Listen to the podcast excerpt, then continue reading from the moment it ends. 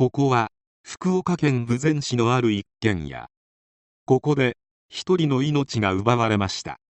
犯人は捕まりましたが以前にも同様の罪を犯しており12年の実刑を下され再犯防止プログラムまで受講していたにもかかわらず事件が起きてしまいました。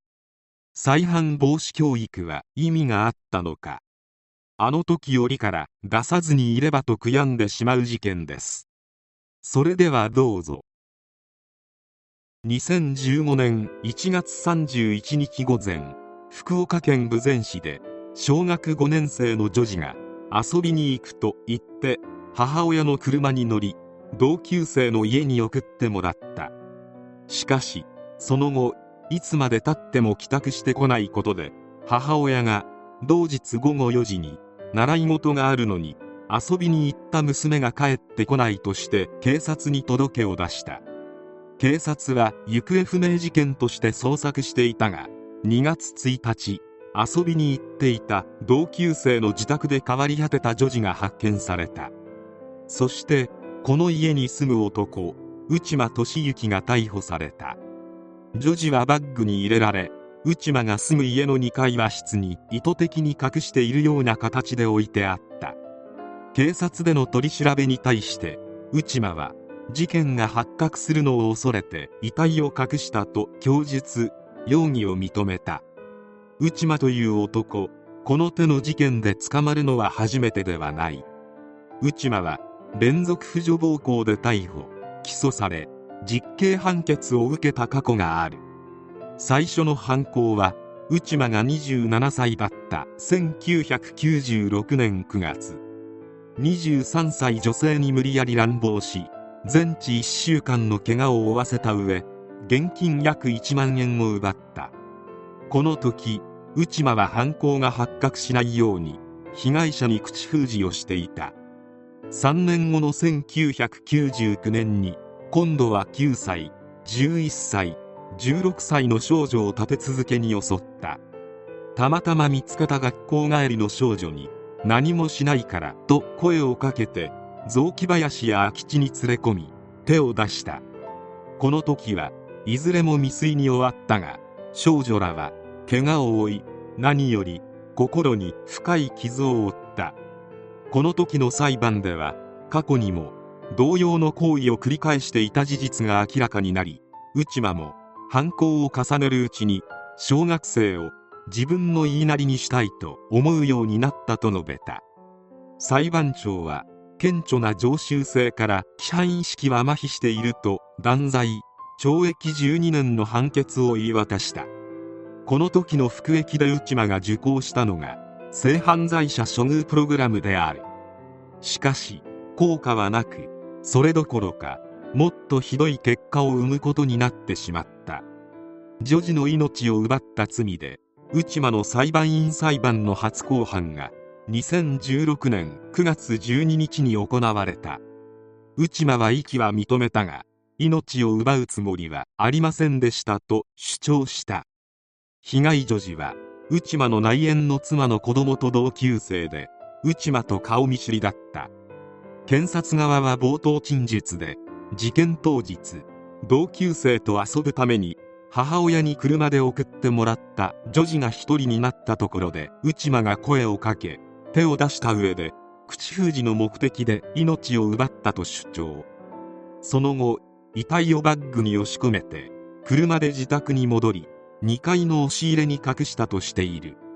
一方弁護側は女児とは顔なじみで事件前から親密な間柄だったとして女児が内間についていったのは同意の上だったと主張。命を奪ってしまった経緯に関して女児が大きな声を出したため手で口を塞いだだけとして殺意を否認した。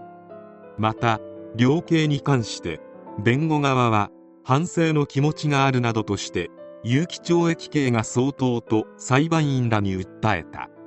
突然愛娘が奪われた遺族は内間のことを許せるはずもなく母親が検察側証人として出廷し娘は未来のことを楽しみにしていた。未来を奪われたことが本当に悔しかったと思う。娘を返してほしいと訴え極刑を求めた。内間の証言で女児とは顔見知りで同意があったと証言したことについては娘が何も言えないのをいいことに勝手なことを言っている。娘は同意するような子ではない。親としても女性としてもこれほど屈辱的なことはない。娘を侮辱しないでほしい。と泣きながら内間の証言を否定した。内間はこの時の証言の間激しく瞬きを繰り返したという。一審にて内間に無期懲役が下されたが遺族も内間も不服として控訴。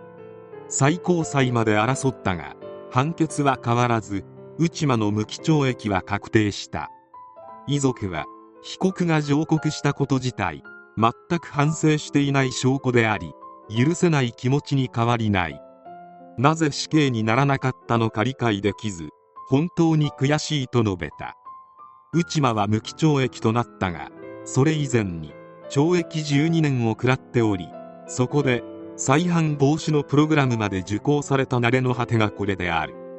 内間にとって12年の懲役は何だったのかそして受講した性犯罪者処遇プログラムとは何だったのか。このプログラムを受講した人としていない人を比べると受講した人の再犯率が21.9%受講していなかった人の再犯率が29.6%で8ポイントほどの差があり一定の成果を生んでいるとのこと。内間本人の口によればプログラムを受講していることが他の囚人にバレると服役の理由を知られてしまうため周囲の目を気にしなければならなかったとのこと。性犯罪で服役しているということは他の囚人には知られたくはないようである。またプログラムの内容も深みはなかった。8人くらいで事件については触れないで生い立ちを軽く話してどういうふうにすればこういう犯罪がなくなるかとか意見を出し合う。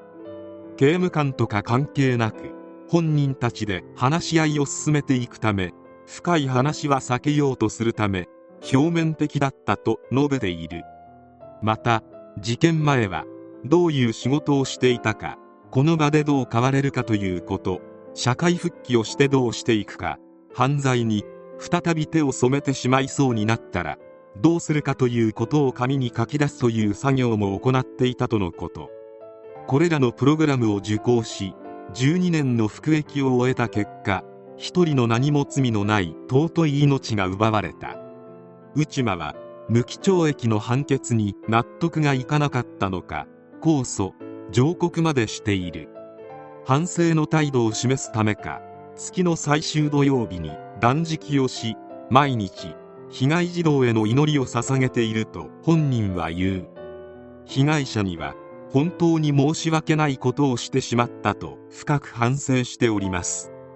被害者のご両親のことを考えるととても苦しくなりますと言うが内間の言う反省は我々の思う反省と同義なのか非常に疑わしい。